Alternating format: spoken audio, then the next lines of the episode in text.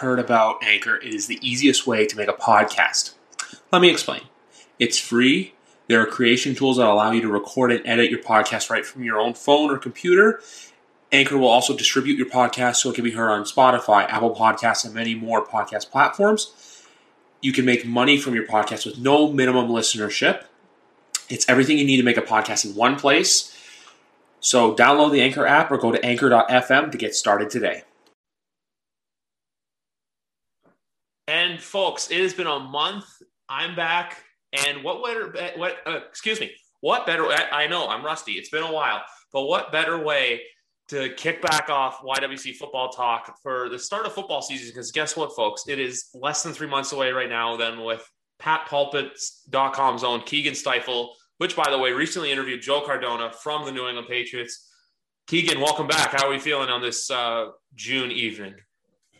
Feel great. It's beautiful here in Massachusetts. It's like 68 degrees. It's wonderful. Um, you know, mini camp started back up. Pretty excited about that. As excited as you can be for somebody who can't go. Um, you know, I'm, I'm following along like the, like the rest of everybody else, just grinding away on Twitter, trying to get as many clips and stuff as I can. But I'm excited to see how the, the team's going to start to take shape and just excited to watch football. Training camp, it's going to be open. I'll be there. I'm I'm real excited. Any plans to podcast live from Gillette Stadium as you're uh, at training camp?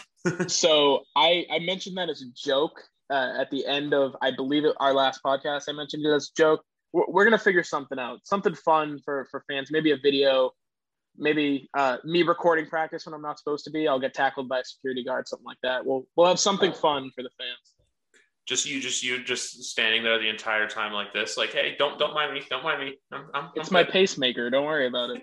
Yeah. So i have a heart sir i have a heart condition. Can you please back away? Oh but anyway um, this episode also is going to entail two depressed hockey fans even though he still got umass uh, and potential norris trophy winner Cale Makar.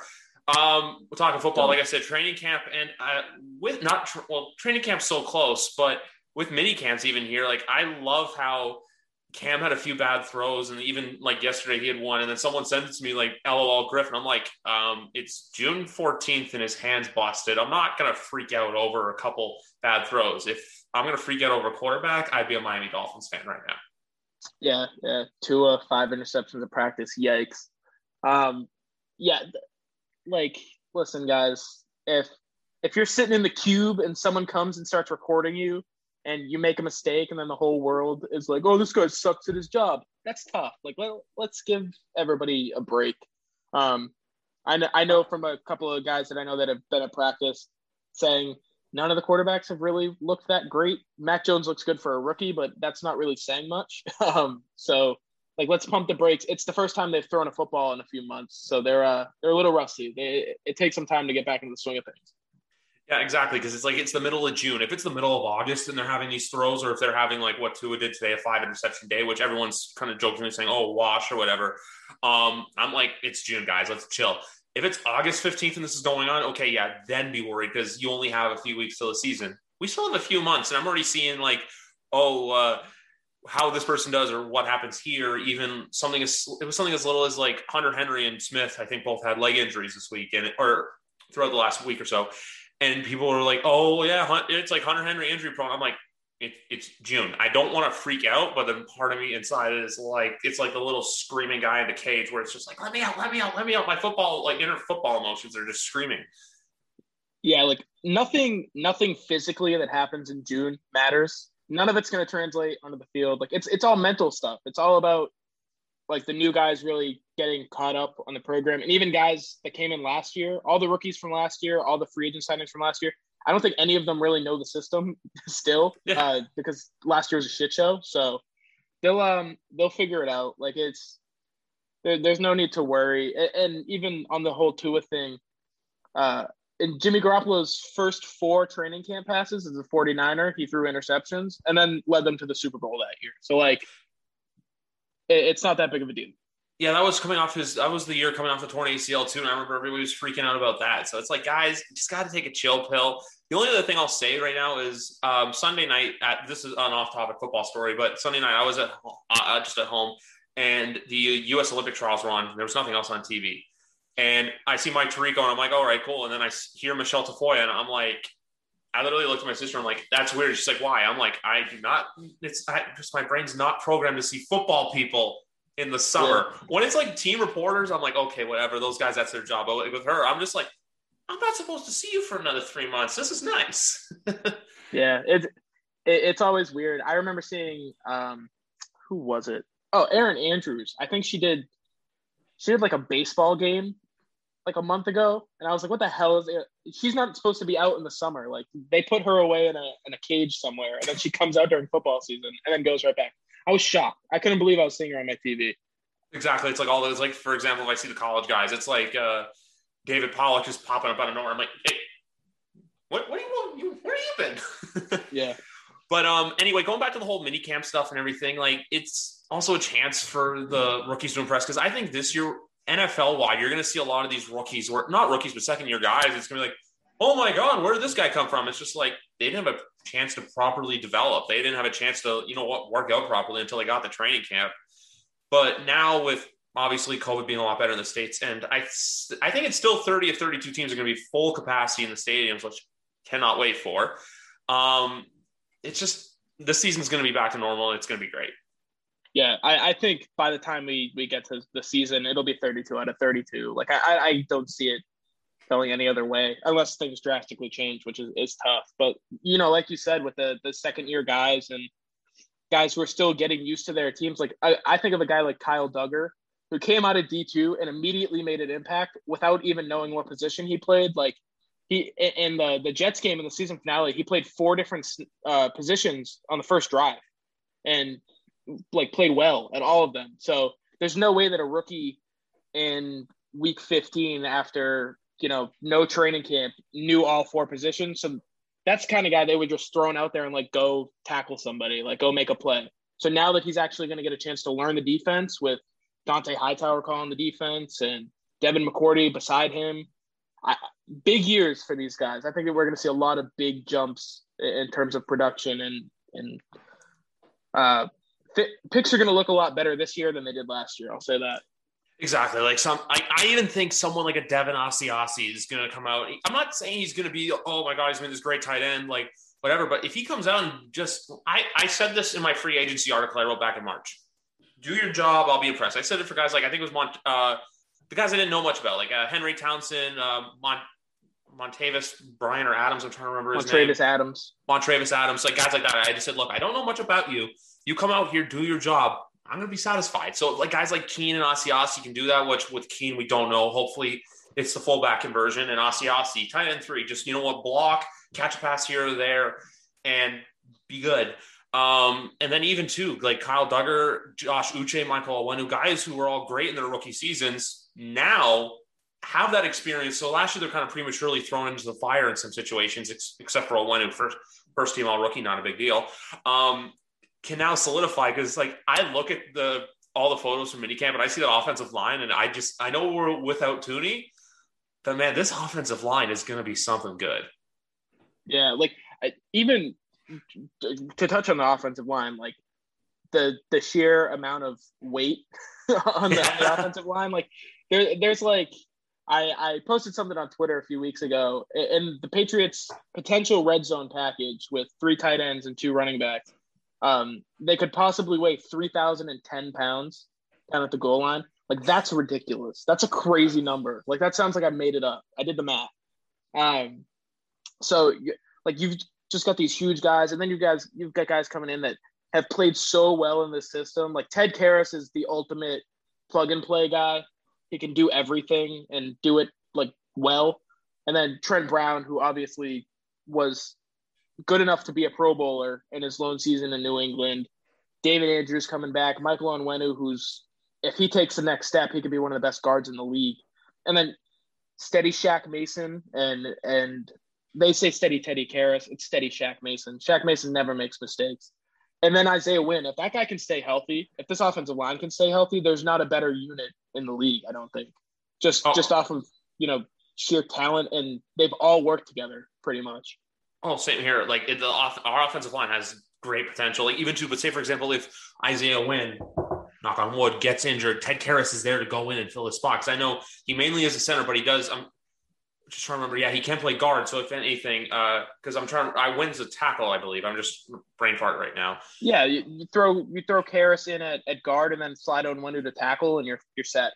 Exactly. So it's kind of like one of those like repeat things where it's like go down the list where it's like, you know what, we're prepared for a worst case scenario to happen. Even this year with our running back room, obviously, I know we lost guy, we lost like uh, Rex Burkhead to Houston, but I, I said I've been saying this for a few months now. I fully expect Harris to get the bulk, bulk, bulk of the carries, even though I know it is uh, competition, like a competitive running back room. Like there's no real guy, which well, obviously the NFL is like that. But I expect Harris to get the bulk of the carries. I honestly was thinking like you know what, maybe Sony would be the short down guy. I think it's Rhamondre Stevens. Stevens now, honestly, you described him as you said Haas. You have said LeGarrette Blunt, I remember myself just screaming or tweeting in all caps, Blunt force trauma when that happens, when he would just just truck through guys. I'm like, that's what I expect Stevens to be. So if we can have like a great running back room, like with Harris and Stevens leading the way, and even too, you get guys in there white for the third down cat pass plays. Even Michel can do that too. Yep.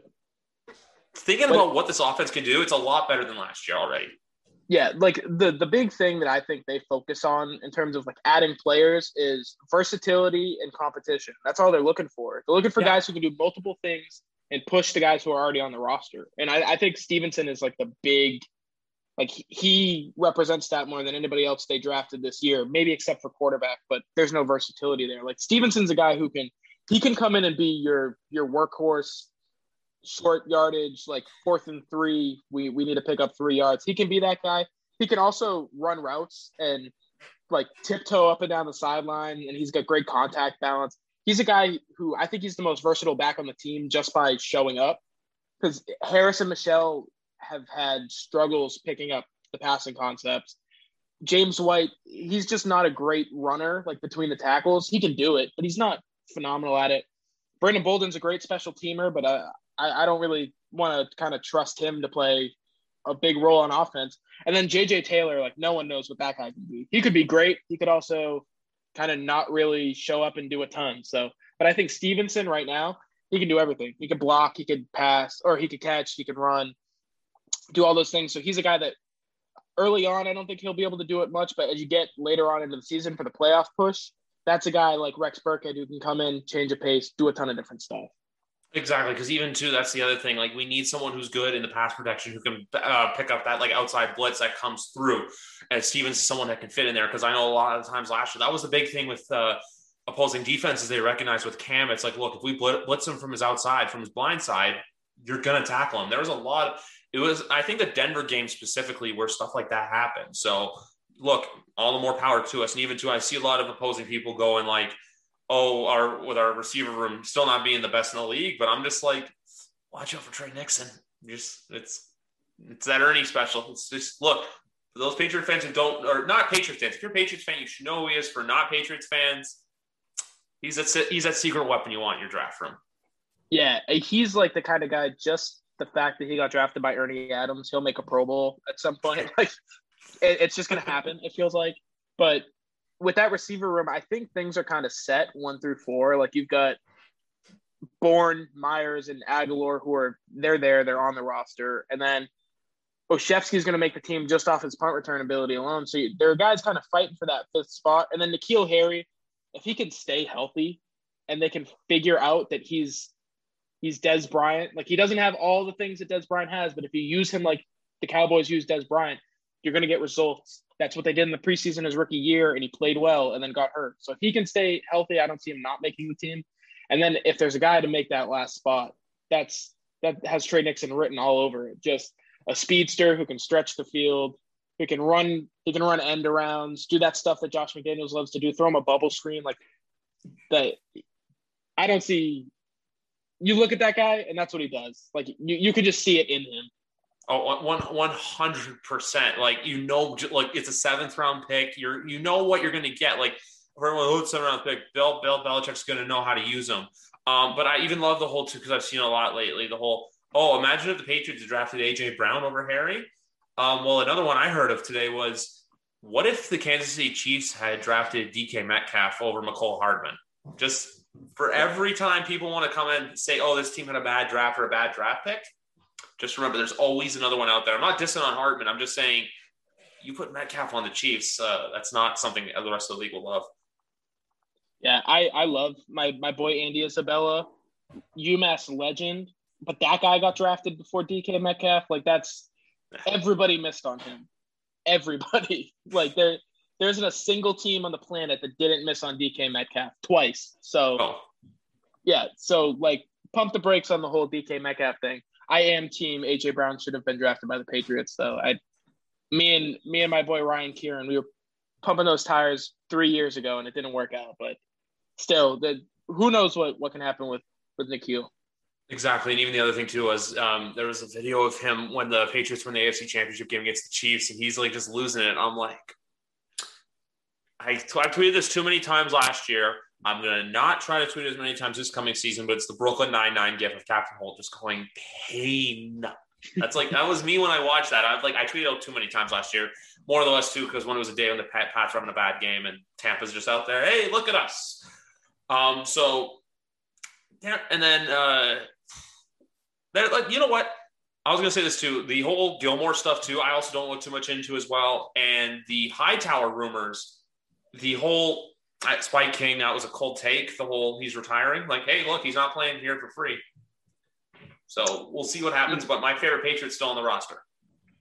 Yeah, like I, I don't know much about him, like the the Spike King, but you know, people throw stuff out there and, and sometimes it works, sometimes it doesn't. It's it's a tough look, but the whole like try to dunk on people and stuff like that, like unless unless they were an asshole about it, then relax. It was it was a, a bad take, a, a swing and a miss.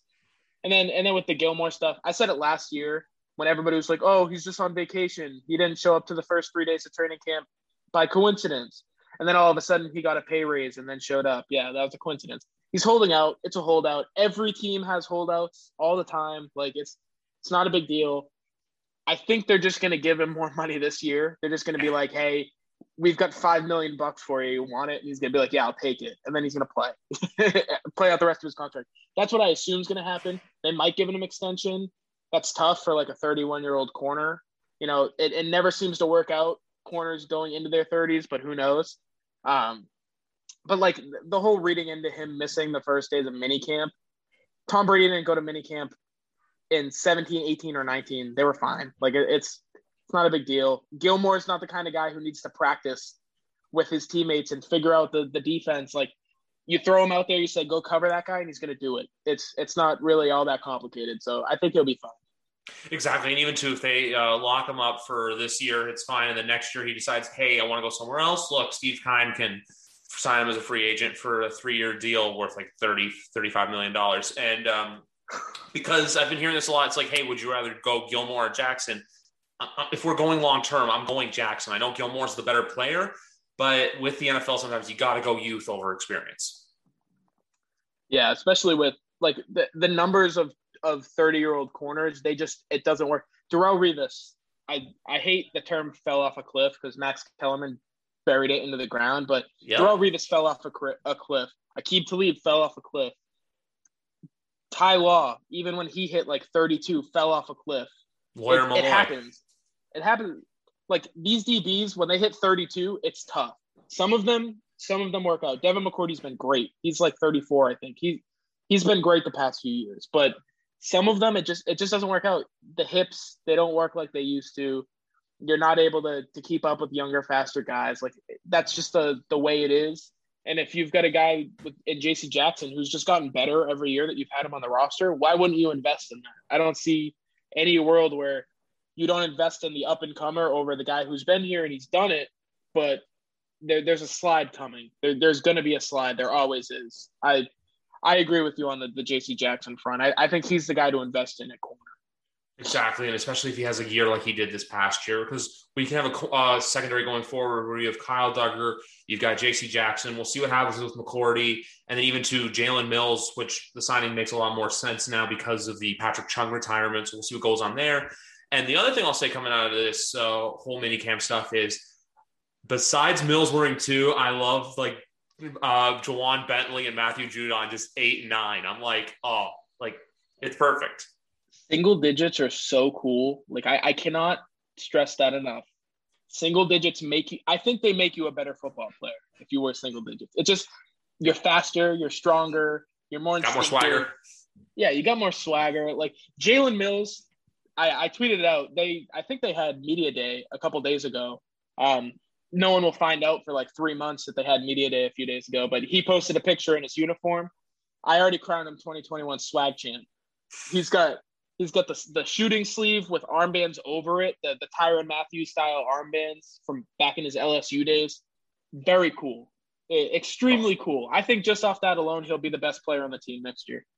There, there's a lot to this Patriots team that I think fans are gonna like. So, like the more casual fans are gonna get used to, but then they're gonna realize, hey, look, these guys can play. These guys are good. Because even too, the secondary is good, and then that just the linebacker defensive line with man, we'll see. I think Christian Barmore has a good chance to start. Know what, Lawrence Guy as well. You have those two guys up the middle, and then on the outside, you're gonna have Winovich, Judon. Even with the linebackers, Bentley, Van Noy, Hightower. Like thinking about it, oh, like just thinking about it. I, I, I was gonna say Matthew Judon again. Uche, just it's like salivating like Homer Simpson looking at a donut. Just quick Simpsons reference for all Simpsons fans out there.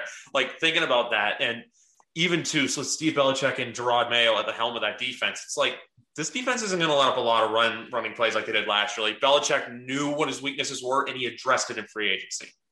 Yeah, I think like with with the running game uh, defensively, Godchaux, Henry Anderson, Lawrence Guy, Deatrich Wise, Christian Barmore, they just added size up front.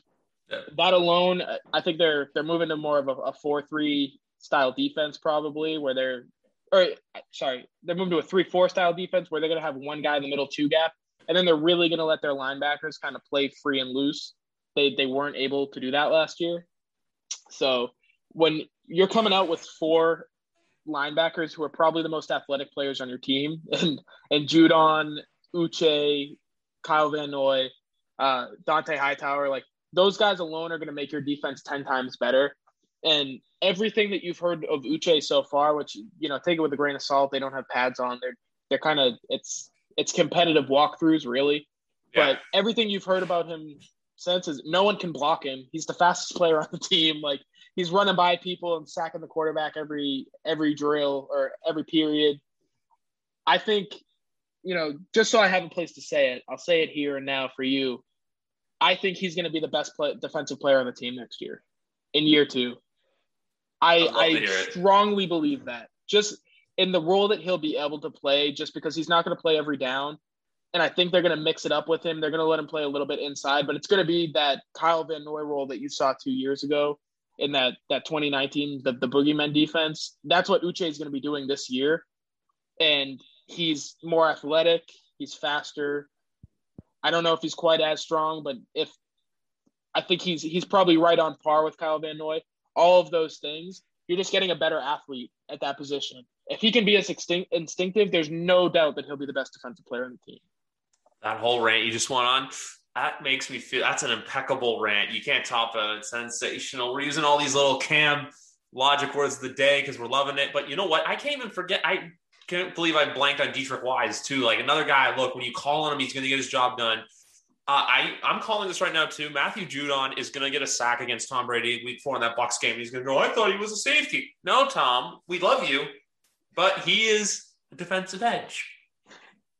And Number also, nine. one thing I remember too, unfortunately, from the Baltimore game two years ago was that I think Judon kept getting to Brady during that game. That's just yeah. one thing to point out too. Not love Tom, but I'm just saying.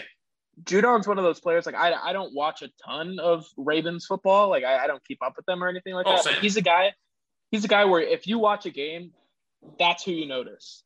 On offense, defense, no matter who they're playing, like you notice him. Like obviously Lamar is the the big name, and you like Mark Andrews is a good tight end. They've got good offensive linemen, good linebackers. But like when you watch a game, if you're watching the players on the field, not the names on the TV, that's the guy that you notice. He's just he's so disruptive at all times.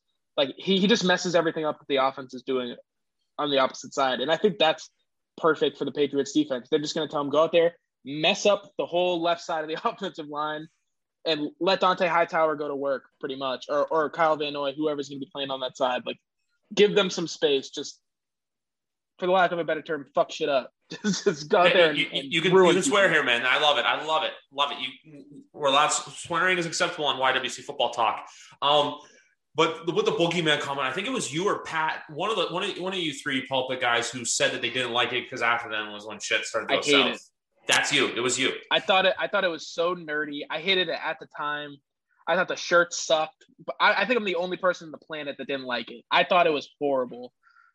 I I could come up with 15 better nicknames than the boogeyman. That was trash, but it was a great defense. Really good. I, I just I just love the Brady victory video the day after where it was just him and then I, I'm trying to remember what what his kids' names were. One, the one kid's name I think it was Ben um, was basically just like Happy Halloween, and he's playing "I'm Your Boogeyman" by KC and the Sunshine Band. So like literally one, and even two, I think uh, Kyle Van Noy, he didn't bring the Boogeyman back, but he was playing another song like that in his video when he announced that he was coming back. When it was just like Pat's Nation, I'm home, and I'm just like, ah, you just start, you get these good feelings and stuff. And that was in March, but now we're in June, so it's just like transitioning on.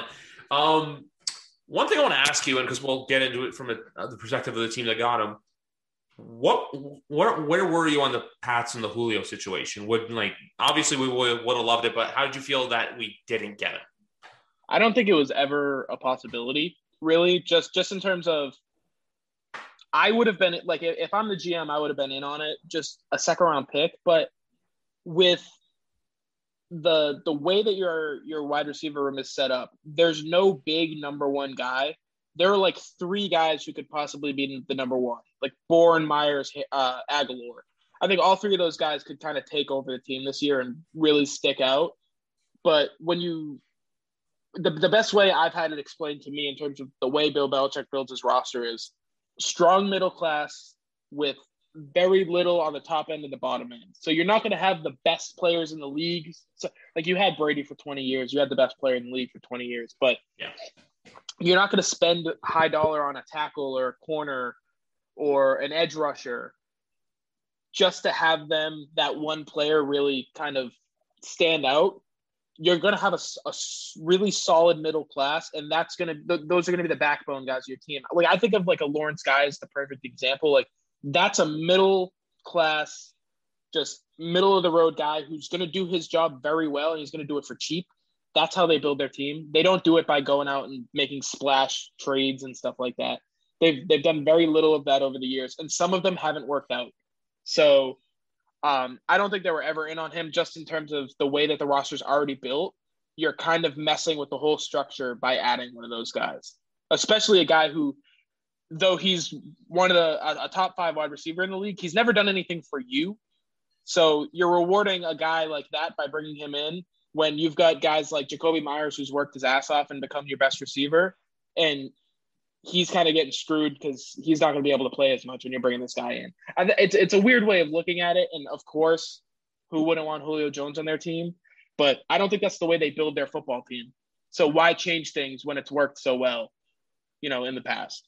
No, no, no. That's completely fair. It's just something I wanted to get where your gauge was in on it. I like obviously I was disappointed that we didn't get him, but the way I look at it, after, especially after you describe it. It's kind of like the too many cooks in the kitchen metaphor, where it's like, look, you have a room, you've got to establish.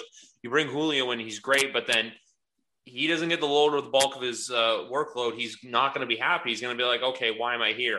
Meanwhile, he did go to somewhere like Tennessee, where you know what they lost a couple of weapons this year with Corey Davis going to New York. Obviously, Jonnu Smith went to a better home, um, but all you had was AJ Brown. Obviously, they have one of the best running backs in the NFL, but you need to give Ryan Tannehill someone else to throw to because we we see what goes on in Green Bay, which we'll get into that because obviously it's the one of the only news t- tidbits of the day. But I feel like with him going to Tennessee, he'll go there and work and be respected. The only thing I'll say is they missed on is he should have been number eight and not number two because if you folks do not know, he wore eight at Alabama. That's that's all I got to add to that. I think two is way cooler than number eight personally. True. So I would have picked two, even though I, I wore eight in the past. But that's just me. And and like you said with the, the whole Tennessee thing, if you got into a bidding war with Tennessee, they would have outbid you. Oh, like, it would have been nice. Maybe it would have been nice to uh, one of the best, you know, teams, one of the biggest adversaries in the AFC this year, like a team that you're gonna have to get through uh, throughout the course of the season. It would have been nice to drive the price up a little bit against them, but you were never gonna beat them. Like you were never gonna get Julio Jones while they were in on him. I think they would have gone they would have gone first round pick. Uh, the Patriots never would have gone first round pick. So, um, like the whole hypothetical thing, it, it was never going to happen anyways. So I don't see the point in putting a whole lot of stock into what if. Yeah, same. Like you, it's the one thing we do though, but you always do it as sports fans. Like, like what if this, what if that? You do it no matter the sport. NBA, MLB, NHL, NFL is the prime example here. But that's it's it's just what we do as sports fans. But look, like like you said, Tennessee was determined to get him. Like you had AJ Brown making those videos. Um, since like, obviously it's off season, so we can talk about whatever we want, and not not just off season, but it's really like the off season where not not a lot goes on.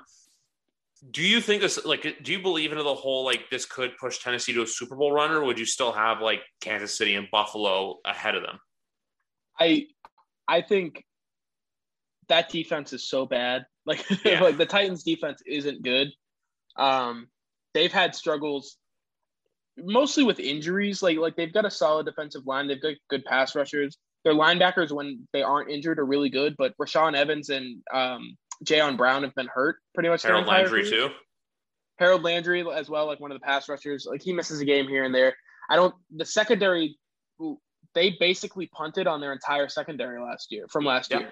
They got rid of everybody. Kevin Byard's still there, I believe, and that's kind of it.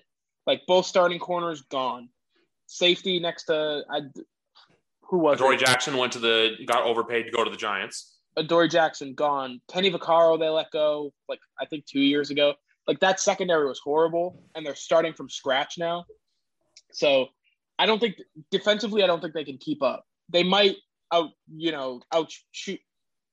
I don't know how to put it get into a shootout and beat somebody, like like say Kansas City, they they might be able to beat Kansas City's defense, but their defense isn't going to stop Kansas City's offense. And same thing goes for Buffalo. I think Buffalo is the most well-built team in the NFL other than Tampa Bay. Like, so if I had a if I had to rank AFC teams right now based off of roster, because no one knows how good people are going to play this year. It's it's kind of stupid to do it this way, but I think it's Kansas City, Kansas City, Buffalo, New England, Cleveland. I'd probably put ahead of, Tennessee, maybe Pittsburgh if they can figure things out on the offensive line, and then I think Tennessee is more in a Pittsburgh realm than a Buffalo, Kansas City realm. Do you put the Colts above them, or do you still think Tennessee's probably going to win the South? I think that's tough. See, I think the Colts defense is very good. Like, yeah, I, it, it's going to be a matchup of strengths and weaknesses. The Colts defense versus, versus the Titans offense is going to be a great matchup, but the the Colts offense versus the Titans defense, it's a wash. Like I think it's a wash both ways. So I think they'll have very similar records. They're probably what they're probably going to end up doing is killing each other.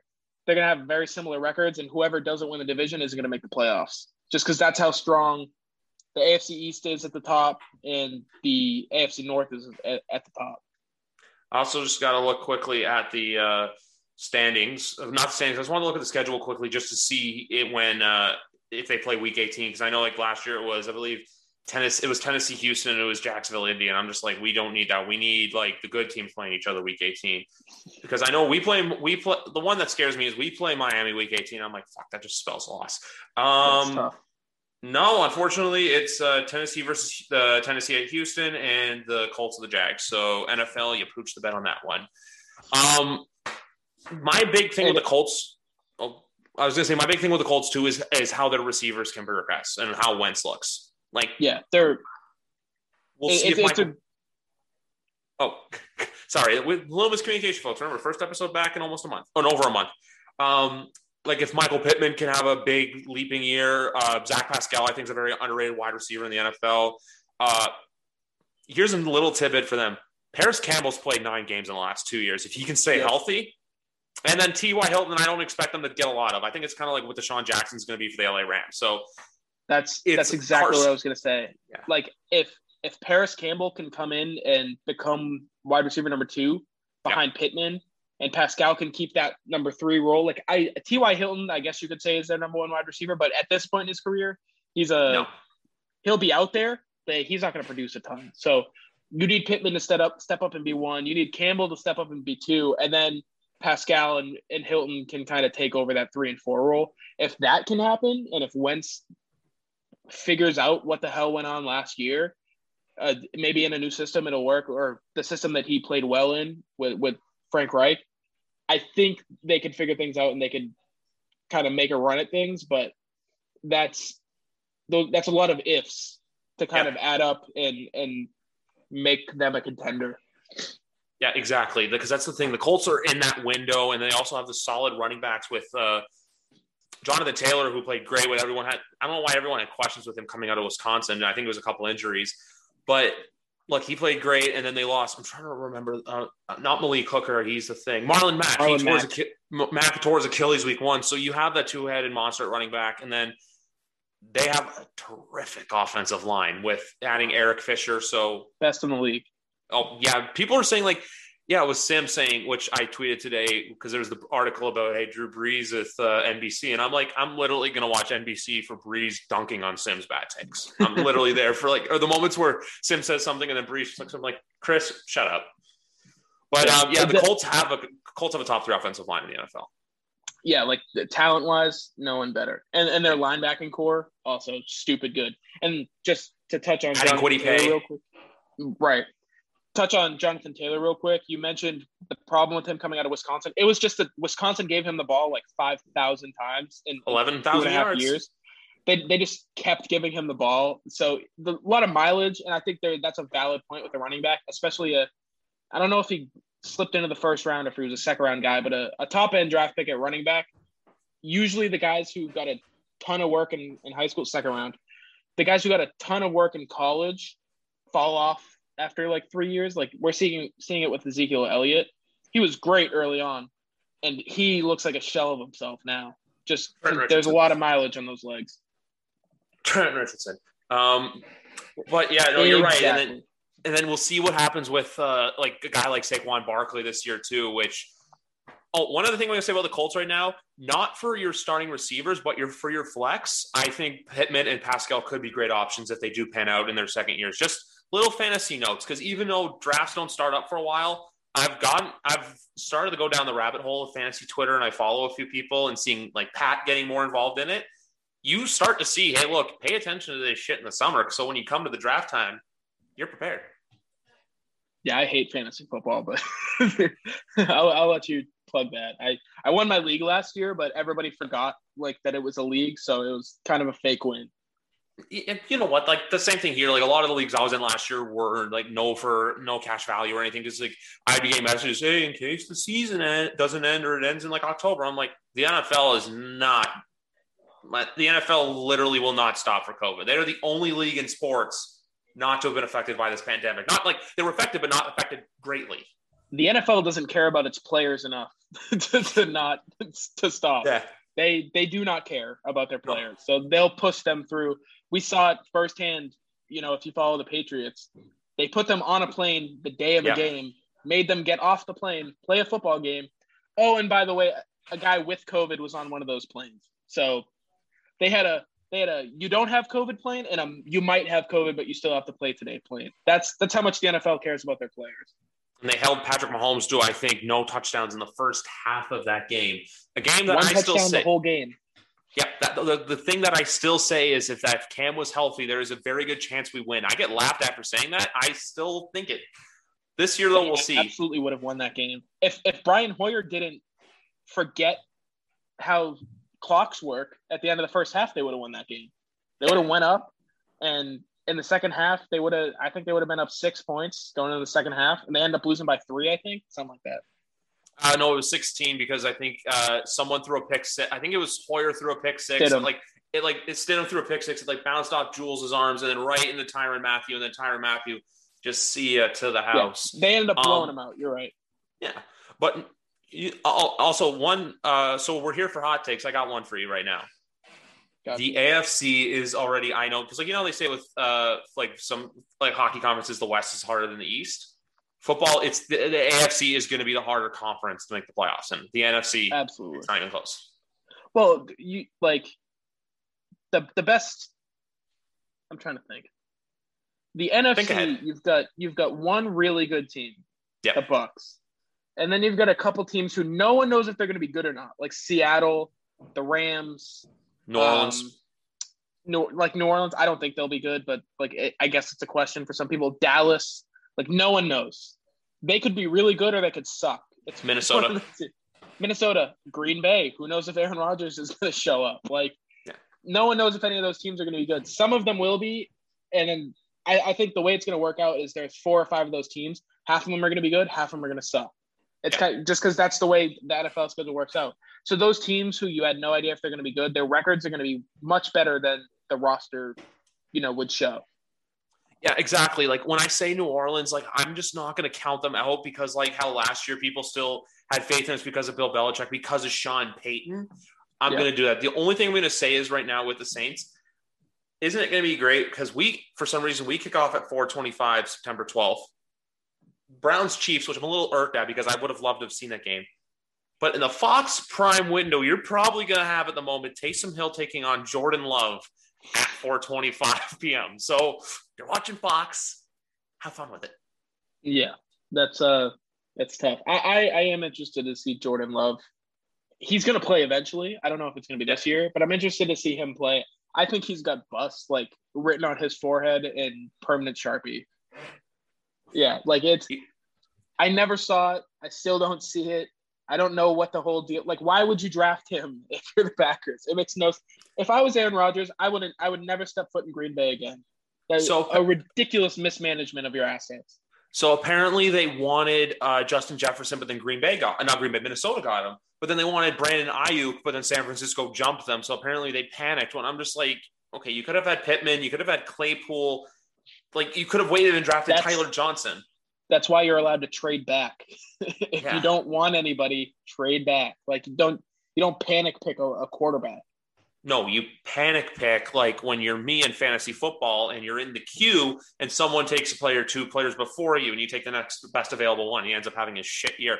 That's when you panic pick. You don't not panic pick if you're Brian Gutekunst and Mark Murphy, which right now, like, look, you um, Florio says this all the time. You know what Rodgers could do this year?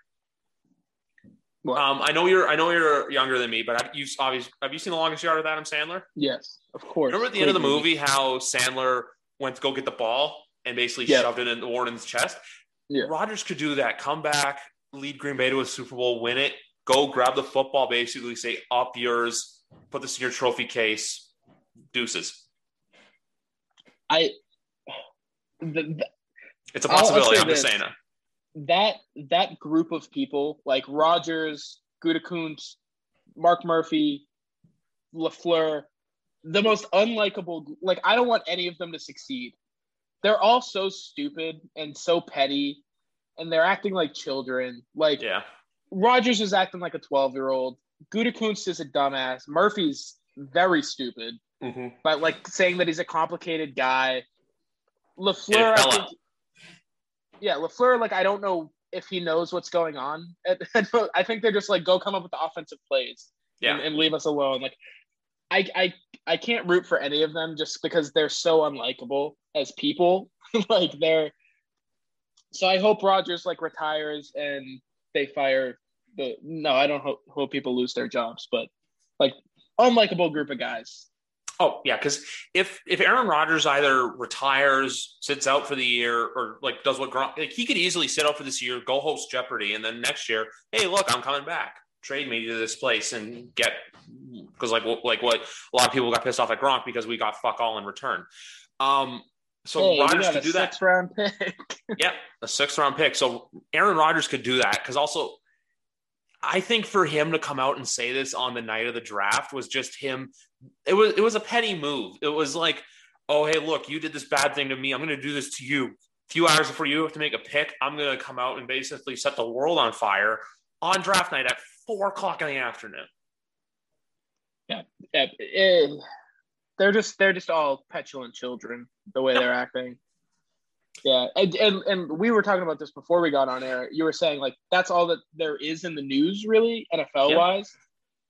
Like, that's tough for the NFL because I don't think anybody wants to pay attention to this because it's so frustrating to watch. Circus sideshow.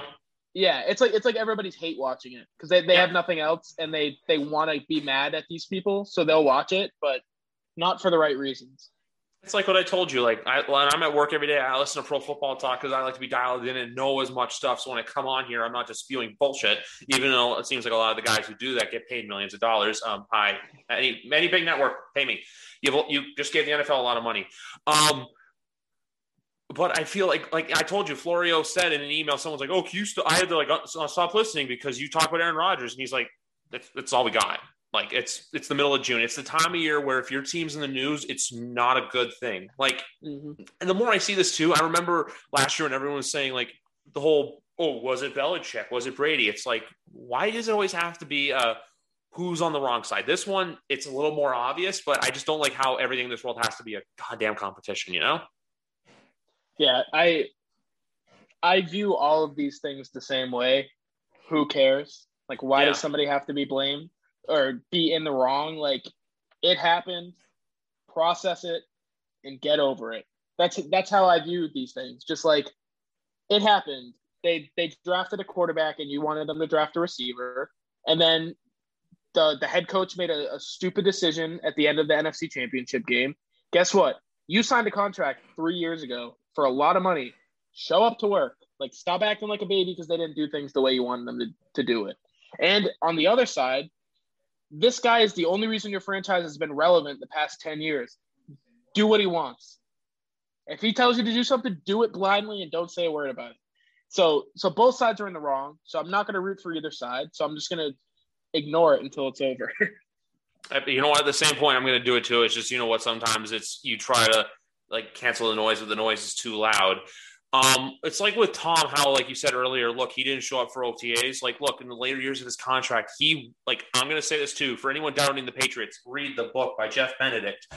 Um, with the with him, he went to them and said, "Hey, I want to spend more time with my family." So they said, "Okay, Tom, you don't have to go to OTAs. You can be in Europe with Gisele. You can go here with her and the kids. Like, you can go to the Met Ball. You do whatever the hell you want."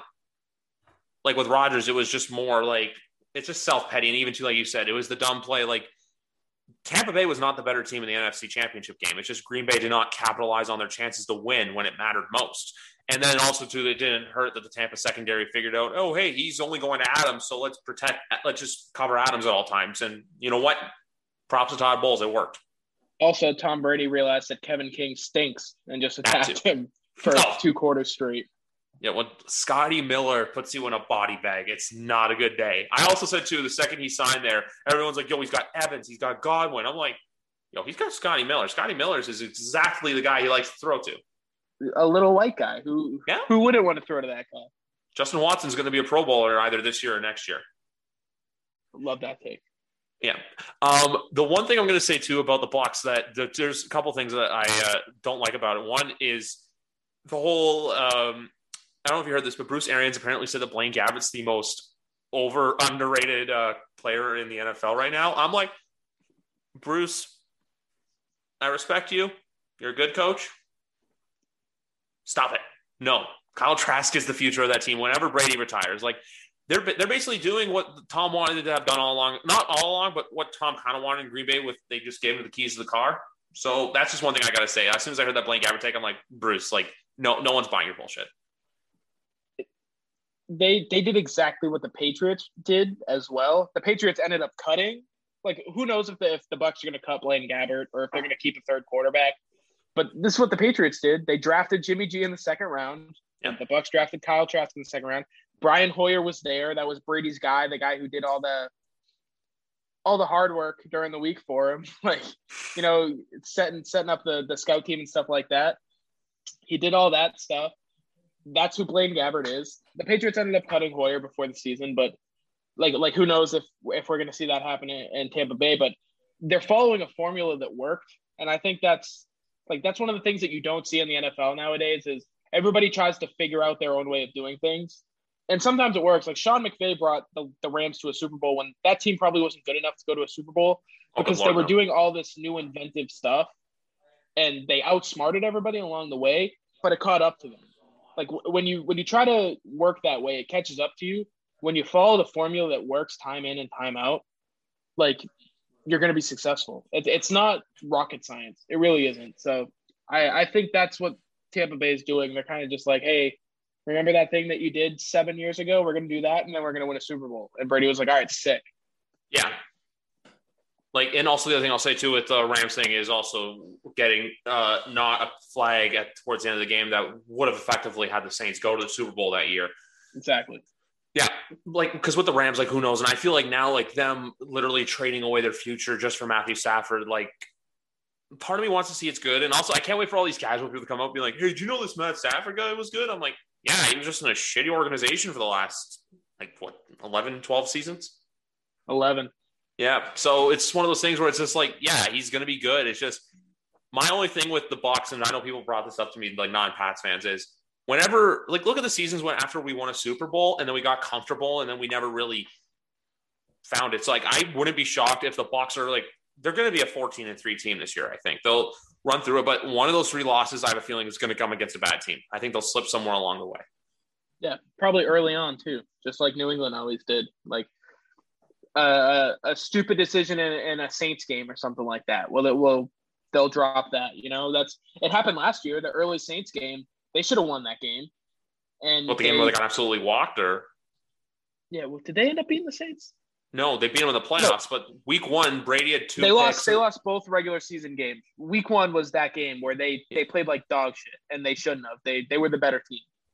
And then week eight or nine, I'm trying to remember it was they just got their ass kicked. It's, it's yeah. there's no way of you can't sugarcoat it. That was just straight ass kicking. But even last year too, I have a love hate relationship with him, like doing the whole, oh yeah, hey, I uh, thought it was third down. No, no, no, Tom, we're only laughing at that now because you guys won. If they didn't win the Super Bowl, you would not hear that being talked out of Tom's mouth. I guarantee you that the Bears, the Bears blunder on uh, Thursday Night Football. Even to like they had other games like the, um, I remember it last year. It was against the Giants on Monday Night Football. I was like, I, I saw the spread. It was 11, and I'm like, the Giants are going to cover that tonight. What did the Giants do? They covered it, and I did not bet like a moron that I am. Because that, that's my life. It's tough. It, it, it's it's tough, but uh, you know what? The only other way I could see them making a blunder is maybe October fourth in a stadium named after a shaving razor company. I, I don't I don't know. Who knows? You know, maybe they maybe Bruce Arians tries to get too cute or something. Who knows? Uh, one thing I honestly think about that game is the whole week. It's going to be, oh, is Belichick gonna, or are they gonna shake his hand? I'm like, it's gonna be said every week. Oh, is there gonna be? They're gonna ask him, oh, do you have any hard feelings or remorse? And he's, they're all gonna see gets another game, but deep down, like the three of them know what they created. Tom, Bill, and Tom, Bill, and Rob in his new it's, Bentley, I should say. At, at this point, it's been a year and a half. Like, it, or or at the time of the game, it'll been a it will have been a year and a half since since Brady left. They don't care anymore. They're all over it. Like yeah. I don't think any any three of those guys really like I think they hold on to the good memories and they kind of were just like, listen, we need to get away from the bad stuff and, and we're done with it. And like a week later, they were all fine. I they're gonna they're gonna freaking hug each other and they're gonna do like a three way hug and, and kiss in the middle of the field. And everybody's gonna be like, "Oh wow, I can't believe it! I didn't expect them to do that." Like they're gonna show a video. Brady's gonna cry. Like it's, it's gonna be a whole shindig. And they cry. yeah, Griff's gonna cry. It's it's gonna be beautiful. Yeah, like I'm already thinking about that week, and I'm like, because you know the Monday of that happening, it's gonna be right away. Like even to I'll like I'll I'll always watch Sunday Night Football if I can, and I know I'm gonna be watching Sunday Night Football, and they're gonna do the advertisement of like the homecoming and everything, and I'm going to be like, I'm I'm not ready for it yet. No, I've been preparing for this because I knew 21 he's coming back, but I'm not I'm not ready for it. Um, the other question I was going to ask you is, uh, do you have are you going to shell your wallet out? Or are you going to kick your wallet's ass by going to that game? Or I I do not know. I so little personal news. I know no one cares, but I just signed a lease for an apartment. Oh, congratulations! So, oh, thanks. A, a little bit less um, throwing away money for me nowadays. So we'll see. I think I think the plan is for me. Um, I'm gonna try to finagle my way in as a, a journalist. We'll uh, we'll see if it works out. I doubt it will, but it's always worth it, worth a shot. If not, I'll probably buy a ticket. I um, I think two two tickets nowadays is gonna run you like four G's. So lots of saving to do until October. But um, we'll see. I I I would bet it's more probable than not that I'll be there. I'm going to try my best to make it down there. Look, I think the Canadian border should be opening soon. I'm hoping to get to a game either this year or next year. Just it all depends on like what goes on in the world. Because like I know if I go this year, it's going to be very last minute. But I also look at the Saints game week three, and I'm like, for a ticket I could spend two G's on, I could spend five hundred on and go to a game where I'm like, you could spend like a buck fifty on it and and get the same seats. So Oh, I'm probably I'm planning on sitting in the lower bowl if I go. I'll pay the money oh, for it. I don't. I don't want. I don't like. I like because for me it's a once in a lifetime trip, which I would like for to make sure. more than that. But for the first time I go, I want to try to have like the best seats possible. That's all. Yeah, for sure. I, I get that. If you do come down, you got to let us know because I'm pretty sure Pat's at every game, and and Spags, you know, sprinkles a few in there. So we'll we'll make a trip out of it if you do come out down. So you got to let us know even if he's uh well even if he may be he may be in the press box too so we'll uh we'll wait yeah, and see. verified guy spags all cool and and better than us. He'll he'll probably be on the field before the game. Who knows? Not a big deal. Just him yeah, and like next to like you know you're gonna see it on the side and you're gonna have him sandwiched between doug Kyed from NESN and then jeff howe from the athletic. And then off in the corner you see levin reed and uh, mike Reiss. Yeah up uh, up in like the third third deck yeah, doing dances before the game. Yeah, exactly, exactly. And then Steve Burton over in the CBS Sporting Club, just like laughing his ass off. Um, one other, a couple other things too, just to touch on before we go. I know it's June, but I wanted to do this because I saw it. It was a TikTok, and it had to do with goalies, but I wanted to change it to quarterbacks. And one thing I wanted to ask you is, if you had to pick a dark horse MVP candidate for quarter, like no, we'll, we'll just say quarterback because obviously it's the uh, position that usually gets it. Where would you lean towards? Dark horse MVP. See, the first thing that comes to mind is Josh Allen, but I don't think he's a dark horse anymore. I wouldn't say so. Um, yeah, I, th- I think he's like probably up towards the top of the league. I'll say I'll say Kyler Murray. I think for that might not even be dark horse either, but the way I view it is there are three guys at the top of the league every year that are you know in it. Um, like it varies every year, but Patrick Mahomes, Russell Wilson, and Deshaun Watson, if he plays, who knows? Those three are going to be in the race. And then you've got guys like Brady who can always make a run at it. Rodgers won it last year. Josh Allen. So just off that alone, that's seven guys who could, or six guys who could possibly win it. I think Murray is well far away from those guys in terms of the chances of winning it. And with the additions that they made on offense and defense specifically, I think they're going to win a lot more games this year than they won last year.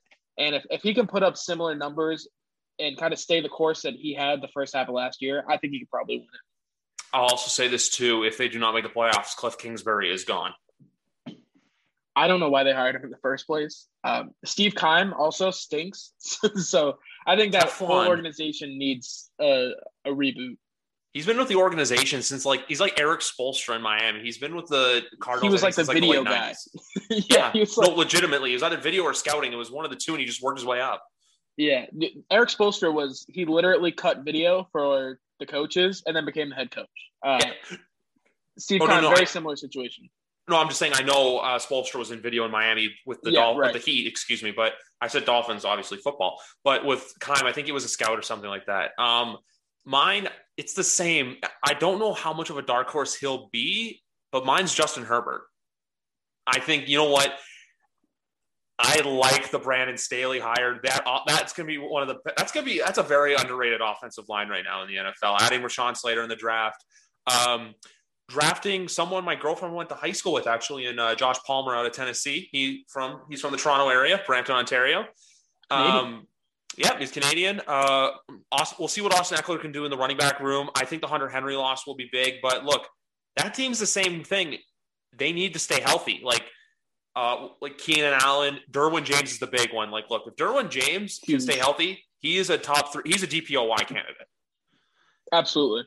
Um, but I like the Brandon Staley addition. Uh, Joe Lombardi from coming over from the Saints. Because uh, the way I look at it is with uh, and I know everyone kind of judges what Anthony Lynn as a head coach was, but he made Herbert offensive rookie of the year last year. So if he can do it, I think Staley and Lombardi can come in and do just as good of a job with uh, with Justin Herbert. So that's I was Kyler Murray's another one, but Yeah, so since you went Murray, I'm I'm going Herbert. Yeah, I like that one. I th- I think that's a possibility, but I I just don't know how good that team's going to be. Like I like I like the talent on it. I think they can kind of make some waves a little bit, but I, I just don't know if they're going to be quite good enough. Also, you mentioned Brampton, Ontario. Is that where Michael Cera's from? Yes, it is. That's a weird fact that I know. I should, like I don't know why I know that. I've never been to Canada, never been to Brampton, but I know that Michael Cera's from there. Uh, if you come up, I'll give you a tour sometime. Um, yeah.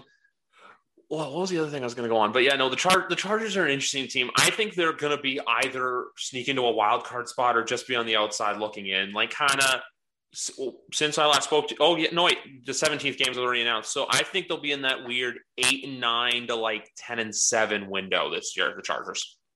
Yeah, for, and like we mentioned earlier, with the kind of top heavy AFC, like yeah, there are like seven teams that should make the playoffs. So they're going to have to overtake two or three of those teams.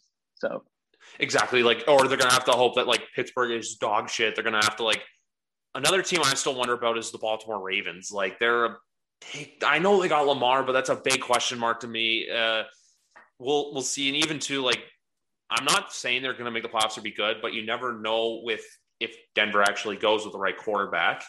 Um, and I, I want to say Vegas, but at the same time too, I just look at it and I'm like, that's just a that's a that's a car crash waiting to happen. I with the the decisions that they've made in the draft alone, they shouldn't be allowed to make the playoffs. I don't care if they go undefeated; they shouldn't be allowed just because they're they've been that stupid in the past couple of years. So I, I like, don't see them making the playoffs happening anytime soon. Like I don't think Mike Mayock, if because I honestly think this year they're going to miss, and Mike Mayock's going to be the one thrown under the bus because Jon Gruden's Teflon like Steve Keim in Arizona, and then Mike Mayock is going to end up for the NFL Network, and everyone's going to go, "You don't know how to judge talent." The only great thing you know how to do is point out what a bubble butt is. Which I'll also say this today. I showed my girlfriend and my sister that clip. They didn't couldn't believe it when I told them. I'm like, "Yeah, he said it," and then they it was um who was the lineman? Like I think it was Greg Robinson out of Auburn. Yeah, yeah, that's who it was. And it was like that guy who's got a bubble butt, and they were just crying, laughing the entire time. Mike Mayock, I I I like cracked the code on on his draft strategy. He just drafts the players from the best schools. Yep. Alabama, Clemson, Ohio State. If they went there, he'll draft them. Doesn't matter how good they are. Like we saw, it was prime example this year. 17th overall pick. He took a guy in Leatherwood, who probably should have went in the third round. he took him in the 17th pick. Like, if yeah. he had literally flipped Trevon Moehrig and Alex Leatherwood, his draft would have looked so much better. That's all he had to yep. do. If he took Moehrig at seven, 17, and then even uh, I think it was 41 or 43 where he had uh, or Moehrig went. I know, like you said, third round, but even if Leatherwood goes in the second, it's such a better draft. And even too, you're hearing stuff like, oh, Tom Cable loves him. It's like, who, who gives a shit what Tom Cable thinks? You're the GM. You make the decisions. Like, I feel like it's has to be a team effort in Vegas. So we'll see what happens. But if that team's not good, you're going to see a Charger situation, I think, where you get more away fans, especially considering that team is not playing in front of fans yet in Sin City. It, it could be a Golden Knight situation, and it, it very well may not be. I, I think it's probably going to be more of the latter, where whoever they're playing is going to have 80% of the fans in the stadium and then they're going to have like the Eagles go there this year like that that stadium is going to be green whenever the Eagles right. go there. And then like the I don't think people in Vegas care about the teams. Like it's it's transplants. It's people who travel. So yeah. If uh, whoever is able to make the drive down from Oakland will be there every week, but like you play the Rams from LA. I don't know if that's probably a bad example. If you play Seattle, let's say, that stadium is going to be 90% Seattle fans because they're all crazy anyways and they travel well. When it's not that far compared to, you know, wherever else they may be going, like they're going to take over that stadium. New England goes there, Pittsburgh goes there, Green Bay goes there. I know we were talking about Green Bay and you don't want anything good to happen to them, but those are just some markets where you know what the fan base travels well. Like yep. even to it's like LA in the sense because um, there's more Raider fans in Southern California than there are Rams and Chargers fans. Absolutely. So that's the other thing too, like where you have. That's why I'm saying like it has to be like a Golden Knight situation where you find success, or no pun intended, gold. You find a gold mine in order to be successful because we see what the Golden Knights that winning culture has created. They've built a fan base within the Las Vegas area. Meanwhile, the Raiders, like you said, people aren't going to care if the team is seven and ten or eight and nine. Why are they going to go and support them? Especially to when the stadium tickets, I think, are a lot of money. and they may go for the club to get drunk, but that's about it. Excuse yeah, you. absolutely. Sorry. So it's just it's just one of those things. Also, to one other Chargers note, another pick I liked for them was taking Asante Samuel Jr. at 40. That was another pick. So that's just something else I wanted to throw in there. That's all. Yeah, I didn't hate the Chargers draft at all. No. Um, one other thing I have, I don't know if this is a hot take, but it would not shock me if the Kansas City Chiefs didn't make the Super Bowl this year, and here's why. I know they have a great team, but if you look at Andy Reid's Super Bowl history, he's only made it to the Super Bowl in one state. That's the state of Florida, my friends. 2004 with the Jack in Jacksonville, 2019 Miami, 2020 Tampa Bay. This year's is in Yeah. LA, so just it's just I, something uh, to look out for. I, I think it's time for them to fall down to earth. Yeah. I don't think they're gonna. I don't think they're gonna like hit rock bottom or anything. But there's only so many years where you can be the best team in the league in the regular season. Like there's only so many straight years. There's got to be a down year somewhere. There, the, we say that, and then the end of January, hey, here's the AFC Championship game live from Arrowhead Stadium. We know we're going to get Right. Jim and Tony from there, so it's just one of those things we know. Like if it's just got to be another. I would like to see another team change up, but like, look, it's like the run we went on from 2011 to 2018. It's like eventually, like something had to give. Um, the only other thing, I like, well, a couple of other points we'll add before we go because I don't know how long we've been on here for, but a good amount of time. Uh, so I don't know if you've seen. Obviously, the NFL has got, I think, at least sixty percent of the league is fully vaccinated, not fully, uh, has at least one dose. I saw some stuff with players. You see it more and more come out. Like you saw the dumb Montez Sweat comment. I don't even want to get into. I'm not. I don't. I don't like getting political on the show because I like to use it as an escape. But just some things like that really irk me. But then you have things like Brandon. you can say it. People are stupid. People are People are stupid. dumb. it's it's like I don't know if you're a South Park fan, but they did a COVID special where Cartman literally said to some people who were like the QAnon in the in the cartoon, where it was like you can believe in what you want, it's just what you believe is really stupid. Um, so that's how I view it, especially too when hey your coach is immune compromised. Um, but even you have the Buffalo Bills saying the loud thing quiet, and then you have Josh Allen saying like, "Oh, I'll keep it to myself." Where I feel like with a lot of these players, look, you can say and believe in what you want. I'm not going to judge you, but don't bullshit the public. If you don't want to Yeah. get it, just say it. You don't have to say, "Oh, this whole." Oh, hey, I'm going to keep it to myself. Like, you can keep it to yourself if you want to, but if you're an anti-vax, just just come on and say it. You know? Yeah, I'll I'll say this to be you know devil's advocate. I think a lot of Josh Allen's you know what he was saying that was kind of to protect his teammate because Cole Beasley had a weekend Oh, I saw a couple that. weeks back where he was he went full like I don't want the vaccine, I don't need it, whatever, blah blah blah. So that's why he was asked the question, Josh Allen, and you know I think that's one of the situations where instead of throwing his teammate under the bus and making him look like an idiot, he's just going to say, "No, I'll keep it to myself." And and if you read the full quote, he said, "I think everybody should keep it to themselves. It's a personal matter." Which, whether you agree with that or not, it kind of makes more sense in the context of he was asked about Cole Beasley. He said he was going to keep it to himself, and everybody else should. So instead of throwing his teammate under the bus and calling him an idiot, he was like, "All right, everybody, let's just keep you know mind our own business."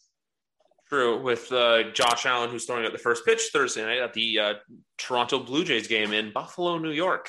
Which, Oh, when I saw that. I'm just like, I, like someone sent that to me, and I literally just sent that GIF of Elmo just going like, eh, I don't know, like. I know we're in Buffalo temporarily right now, and I haven't been to a Jays game since August of 2019, but they're there now, so I'm not going to judge. Um, but yeah, like I, the only thing with the vaccine thing is because like, you see a lot of players who just don't care to get it. If there's a team in a playoff position and you have an, a player who hasn't had it by December in a meaningful game, and Saturday night comes around and the coach and the GM see, hey, buddy's tested positive, he can't go tomorrow. That's going to cause some like, uh, hi, go get it, please. Yeah, it's Yeah. it's one of those situations, I, especially in America. I know you live in Canada, so you, you don't see everything that we see. People are just very dumb, and they they believe things just because they they see other people believe other things, and they choose to believe the opposite just because they want to kind of be contrary, and that leads to a lot of problems. So Yeah. um, yeah, like the the big situation with the NFL is the guys who are vaccinated should be good to go until whenever they need to re-up their the vaccine dose. But they're gonna have to keep not really keep an eye on, but monitor the rest of the other guys. And what's going to end up pushing everybody to get the vaccine is them not wanting to be under the strict, you know, Yeah. watchful eye of the NFL. They're going to get sick of it eventually, and they're just going to be like, "All right, give me the shot." Yeah, like and that's that's a very stupid reason to want to get a vaccine just because you don't want to be bothered. But that's a reason that people will get it. I mean, when you're making millions of dollars to do what you love to do, and hey, if it avoids you having to go to the facility before before 8 a.m. every morning to get a cotton swab up your nose and tickle your brain every day, and having to walk around the facility with a tracker on, you know what? Do it for the betterment of your team because the PA came out and said this, but I still think it's going to be a thing. They came out and basically said, hey, players won't get cut because of vaccine hesitancy or because they're anti-vax.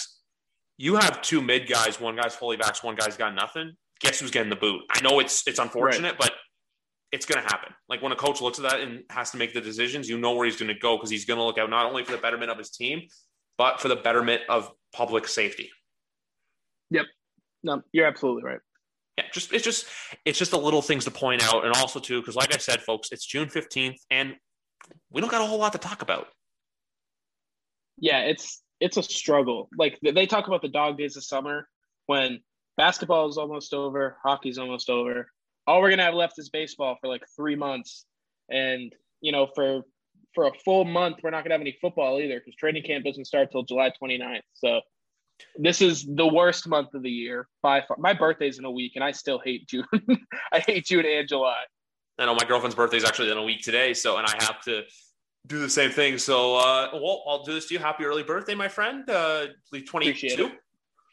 It. 22. Yep, I'm an old man. 20 making me feel oh, old man, making me feel me old. I'm uh, I'll be 28 this coming December, but um, but no, like you said, it's the dog days because with I always say this: the difference between like this sport, like with football compared to like hockey, basketball, and even baseball. With hockey and basketball, you have the season end, then you have the draft immediately. You have free agency like a few days afterwards. This year, it's going to be interesting with the expansion draft, and then usually everyone goes quiet for about seven, eight weeks where Yep. you hear nothing. You may hear a little bit of trades here and there or like some signings. Same thing with basketball. Football is a train that goes 365. The train's going a little slow right now, but in six weeks, it's going to chug, chug, chug, chug, chug, chug, chug, chug, chug, chug, chug, chug along. It's my horrible train impression. But like I said, folks, first episode back, I got to get in the groove of things. Um, but like we say too, we I, I always say this, and I always say this after the day after the Super Bowl. Next season will be here before we know it before we know it, it's going to be September 9th, and I'm watching the Buccaneers play the Cowboys on Thursday Night Football. So, you know what? It'll be here before we know it, and that's when we can start freaking out for real. Yeah, it sneaks up on you. It it gets you, you know, where you least expect it. All of a sudden, it's time to start preparing for football season. So I'm excited. I think I think this last, I don't know, what, four weeks until training camp is gonna fly by, and then that's when the fun starts for me anyway. So I'm really excited to get things going. Exactly, because you know what? It's like we said, now's the downtime, but before we know it, training camp will be here, preseason, and then that's when it starts getting into it. Because hey, you you get fantasy leagues going, you get survival leagues if that's your thing. Um, I'm gonna be one thing I want to announce quickly for this podcast. I'm gonna start doing. I do weekly predictions for games. I'm gonna be start throwing out what games I like to help you guys win some money betting wise. As a guy who's won zero dollars betting, I'm gonna try and help you and myself win some money every week. So we'll see where that goes there. Because I, I say this too the gambling has been the biggest booking man in the NFL for years. They've hated it, but they're finally acknowledging it when you pay billions to partner with like DraftKings and FanDuel. They're finally embracing that. Look, hey, we can make a shitload of money off of degenerates. Let's go have some fun. I know it sounds really Yeah, fucked up, but that's the truth. It's almost like common sense prevailed. Shocking uh, in terms of you know the NFL, but finally somebody was like, "Oh wow, we can make money by doing nothing." Amazing. Yeah, like I, I like the C, the Superdome is going to be named after Caesars this year, and I just say this: you're going to have betting kiosks in stadiums one day. One hundred percent, you will. Absolutely.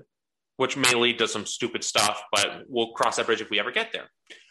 Um, but anyway, folks, that's, I think it's going to wrap it up for today. Do you have anything else you want to add on to uh, the stuff we recorded today? That's it. We are, um, you know, we're starting back up with the podcast that I'm now a, a co-host on, the Pats Nation Pod. You can, you know, go on Twitter at Pats Nation Pod. Give us a follow. Um, all three of our our Twitter links and everything are in the bio. You can follow all of us. Um, you know, kind of similar to this show. So if you like this show, you can go follow. lots of Patriots talk. We're gonna have some new segments and stuff like that coming up this year, and then we have some fun announcements coming up as well. Um, some really cool stuff, some video stuff, some written stuff, not just all podcasts. So go check that out. Follow that Twitter page, um, and then with everything else, you'll be able to see all of our announcements and stuff like that. And then follow me on Twitter. You can find it in the bio there. Um, I write sometimes. I podcast. I tweet my thoughts. It's me. He's a he's a man of all trades, guys. Follow Keagan. Follow the whole Pats Nation pod crew. Like for Patriots podcasting, it's it's my go to. It should be yours too. But anyway, and like I said, to check out Keagan's interview with Joe Cardona, long snapper, uh, long snapper from the Patriots. I appreciate you uh, having him answer my question. Got you. I was I was anyway, getting rushed out too. They were like, "All right, one question." I was like, "All right, I'll do Griff's." Appreciate that. Appreciate you, man. But anyway, guys, that's going to do it today. Episode 92 in the books. I'm going to, my goal right now, I'm saying this on air, is to hit 100 before kickoff on September 9th. I'm going to be at 100 before kickoff. Um, as for when I upload, I'll be back Thursday night with uh, my good buddy Danny. We're going to get a little Jets talk. He's a Jets fan, so I know it's weird, but I'm trying to do that now. I know, I know it's gross, but you know what? I got to, I cater to all fan bases here. I'm going to try to get in as many teams from different fans to kind of get their perspective on where their franchises are at. And before we know it, guys, the season will be here. So if you're watching this on YouTube, one love. We're Have out. a good one, guys. Hi, I'm Logan Anderson, host of the Say the Damn Score podcast. On my show, I deep dive into the sports broadcasting business by, you guessed it, talking to sportscasters. The show has featured big names like Bob Costas, Kenny Albert, and Verne Lundquist, as well as many up and coming broadcasters who you may not know yet, but you will know soon. Whether you're looking for professional development as a sportscaster, different career paths, or if you just want to be entertained by hearing some of the best storytellers in the world tell their own stories, this podcast is for you. You can subscribe to the podcast on all major podcast platforms, or you can visit our website, saythedamnscore.com. Do, did, will, the Story of People podcast is now available on the Crier Media Network. The first five episodes are here and feature some incredible guests that fit into one or all three of those categories. Ready? Tara Sloan from the San Jose Sharks Undercurrent podcast at NBC Sports. Marianne Iverson from Iverson Voice and the Let's Take This Outside podcast to talk about the world of outdoors as well as voiceover land. Ariana Hunsicker, future Canadian Paralympic swimmer, already winning tons of awards for this country. Scott McGregor from the Hot Wallet podcast to dumb down the world of crypto, Bitcoin, and NFTs so you don't have to. And Jackie Holowati from Climate Pledge Arena in Seattle, Washington, the first net zero carbon certified arena on the planet. Wherever you get your pods, wherever you watch your pods, and on the Crier Media Network.